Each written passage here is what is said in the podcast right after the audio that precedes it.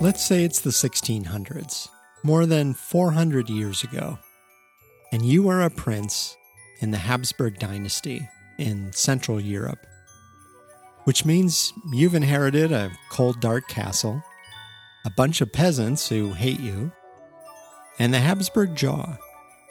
Because you're inbred, right? Which will slowly make it more and more painful to eat anything but soup and chocolate. Oh, and you're basically impotent. So, good luck with that. But you also have a Wunderkammer, a chamber of wonders.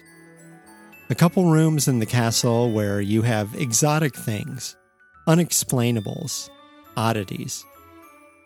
Like the tusk of a narwhal, six feet long, which you tell people is the horn of a unicorn. An ostrich egg, nearly the size of a soccer ball. A two headed snake, an armadillo. And you have a nautilus shell cup, like the one that's now behind glass at the Minneapolis Institute of Art. Literally the shell of a chambered nautilus, a giant mollusk the size of a dinner plate. The shell is held in an elaborate mount that a silversmith in Germany has wrapped around it. There's a giant fish on the top with this biblical guy named Jonah emerging from its mouth. And there's Cupid riding on the fish's back for some reason. And there's Neptune, the god of the sea, forming the stem of the cup, like the wine glass of Aquaman. Now, all these things are status symbols, right? I mean, this is 400 years ago. The plague is still going around. You're literally pooping out a hole in the floor right into the castle moat. And yet, look at all these marvels from all over the world. You display them because you're rich and powerful, and you want everyone who visits the castle to know that, in case the castle didn't do the trick. But something else happens when you're around these marvels, these oddities, these unexplainables. When you put them all in a room, suddenly the world you thought you knew doesn't make sense anymore.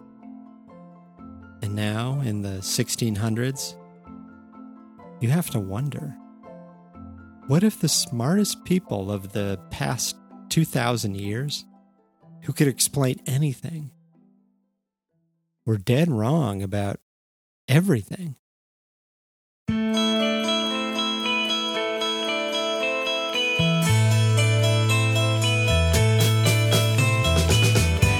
This is the Object Podcast, produced by the Minneapolis Institute of Art. Today, part one of Monsters and Marvels, about the Age of Discovery when monsters and marvels were suddenly everywhere, and nothing would ever be the same. I'm Tim Gihring.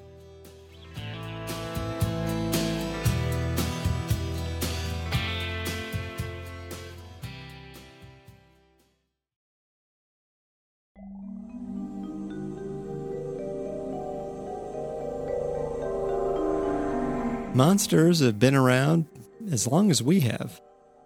Longer, maybe. God created the sea monsters first, according to the Bible or the Torah, before people or animals. And they were still around when we showed up. In the Torah and the Bible and the Quran is the story of Jonah and the giant fish, the story that's depicted on the Nautilus Cup. Jonah is a prophet, and God tells him to go warn this wicked city that he's about to smite them. He's about to smite them off the map. But this city has never been a friend to the Hebrews like Jonah. So Jonah's like, uh, no. Smite them. See if I care. I'm getting on a boat and going somewhere else. Long story short, God drums up a storm. Jonah is thrown overboard gets swallowed by a giant fish and lives for three days, until he asks for forgiveness for being such a jerk, and the fish vomits him out. Now, people took this story literally for thousands of years. In fact, in Germany, professors were punished for teaching the story as something other than actual history. People believed in God and they believed in monsters. But no one thought these monsters were normal or natural. Even Aristotle, whose philosophy was still the dominant explanation of natural phenomena during the Renaissance, had no explanation for monsters. He called them, quote, a mistake of purpose. But once sailors start traveling off the map, starting around the 1300s, they come back with strange and exotic things, real monsters and marvels, not just a story in a book. As Shakespeare wrote in Hamlet in 1599, there are more things in heaven and earth than are dreamt of in your philosophy.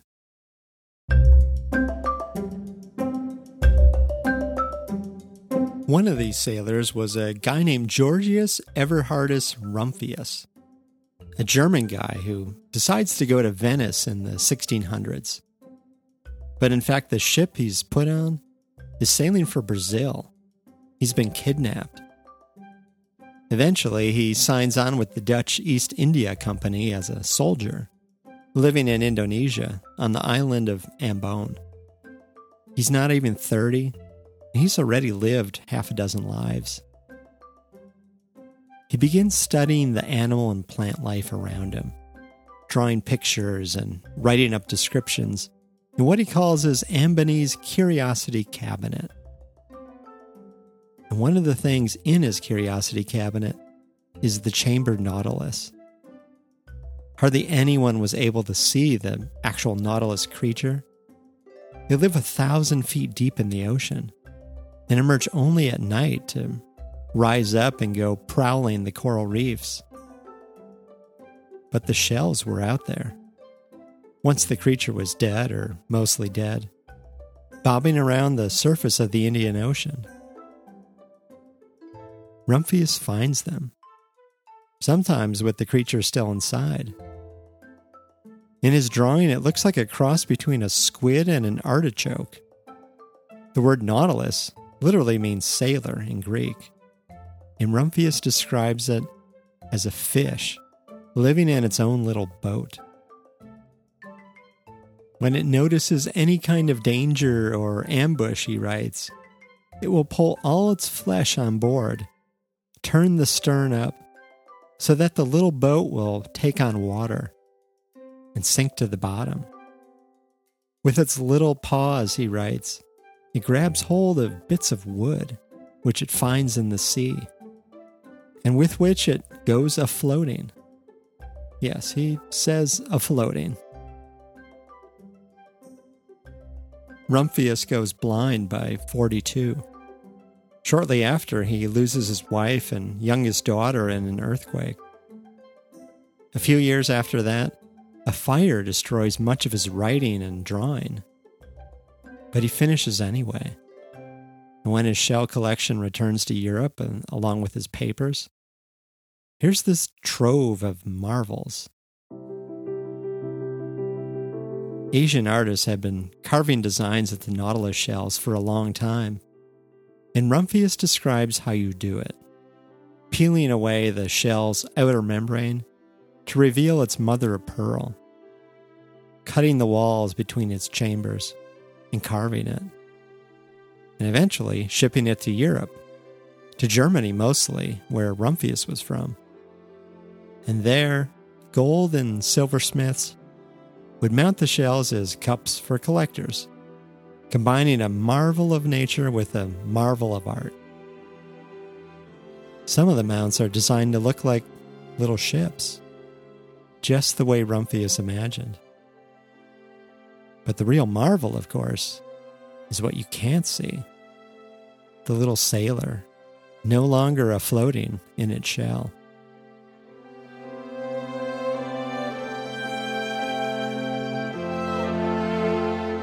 Okay, let's go back to your castle.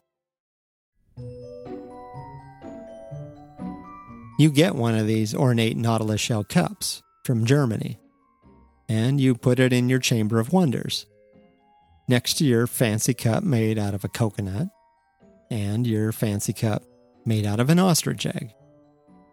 There's an ostrich egg cup right now, by the way, on the storage shelves at the Minneapolis Institute of Art, supposedly made in the 1500s, but almost certainly a fake. There were a lot of these cups around back then. In fact, one of those early maps from the 1500s with Here be dragons written on it, where sailors believed there were monsters, that map was drawn on a giant ostrich egg cup. Now, not so long ago, sitting around with this stuff and wonder and curiosity would have been way out of line. Wonder and curiosity were for the fearful, the superstitious, the busybodies. Curiosity killed the cat, right? And the tree of knowledge had forbidden fruit.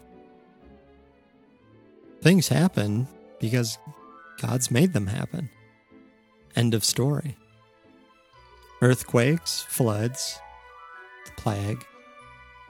The fact that you have this castle and no one else does. You start wondering about that, and people would wonder about you. Wonder, as one academic put it, is kind of an uncomfortable emotion because it means you don't have all the answers. The ground is shifting under you. You're vulnerable. Quote, you don't have wonder. Wonder has you. It grabs you by the lapels and shakes you.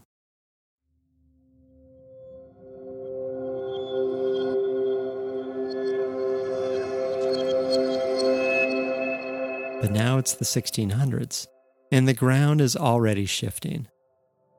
Martin Luther has broken with the church, right? The Reformation. Copernicus has come up with a pretty convincing idea of how the earth revolves around the sun, not the other way around. And Galileo has basically proved it, despite what the church says. Galileo has found craters on the moon, too, and more moons around Jupiter. And now almost everything you thought you knew about how the world works is up for grabs, including monsters. In 1620, the English philosopher Francis Bacon writes his Novum Organon, basically the new theory of everything, the first real overhaul of Aristotle in 2,000 years. And in this book, he tells his fellow intellectuals to start learning about monsters. Quote, a compilation or natural history must be made of all monsters and prodigious births of nature, he says. Quote, of everything, in short, that is new, rare, and unusual in nature. Because if you can't explain monsters or marvels, the exceptions to the rule, then you can't prove the rule. And Bacon desperately wants a rule. He wants to explain nature, not explain it away.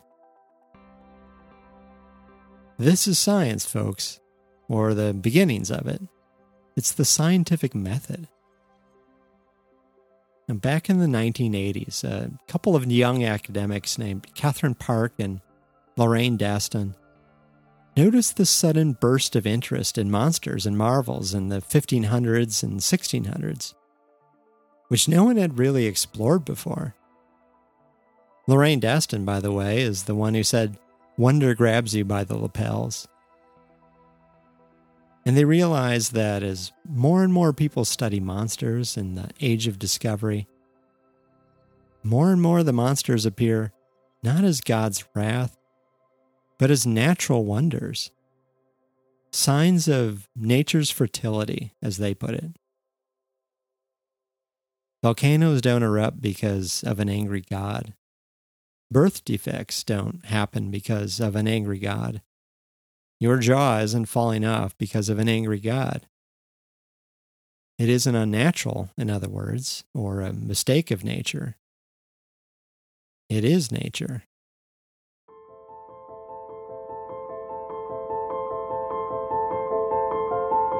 And then, suddenly, the monsters fade away. The most irrational of creatures had helped us become rational. And then monsters didn't look so monstrous anymore. They had, in effect, destroyed themselves. By the time of the Enlightenment in the 1700s, talk of monsters and marvels was already kind of embarrassing again. It still is to many people, right? Wonder is for children who don't know any better. But now our marvels are disappearing. The chambered nautilus was put on the endangered species list a couple years ago. People have been trapping them, selling their shells for souvenirs.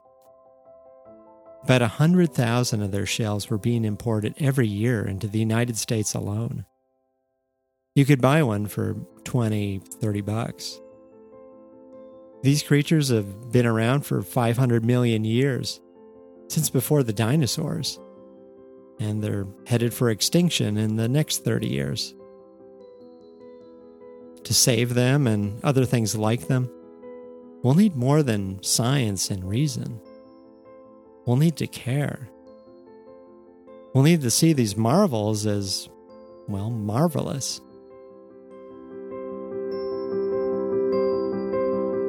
Let's go back one more time to the 1600s and that Wunderkammer in your castle.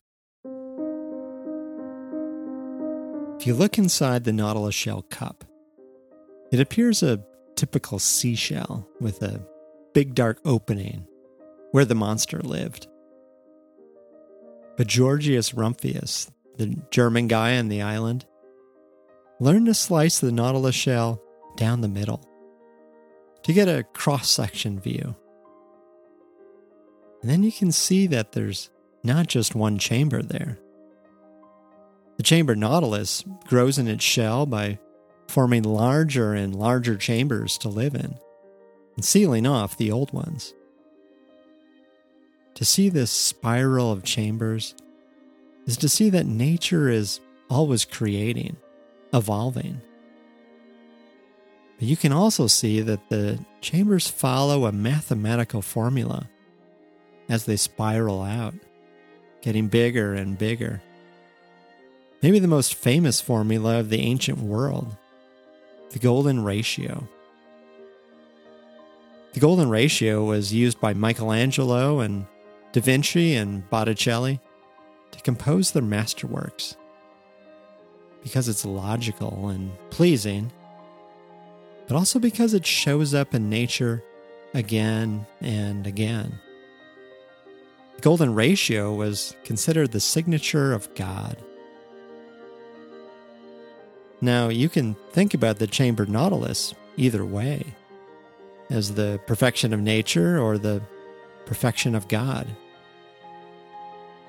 Or you could see it the way people did before they thought they had to choose as both the harmony of the natural and the supernatural, reason and faith.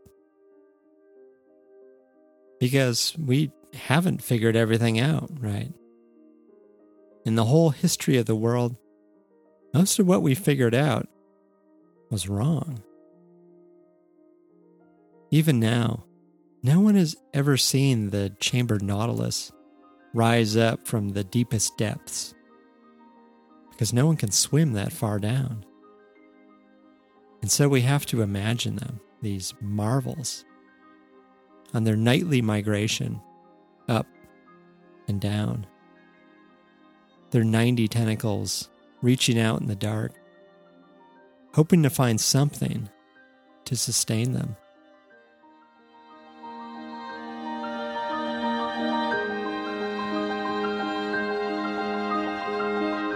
This has been the Object Podcast, produced by the Minneapolis Institute of Art. I'm Tim Gihring.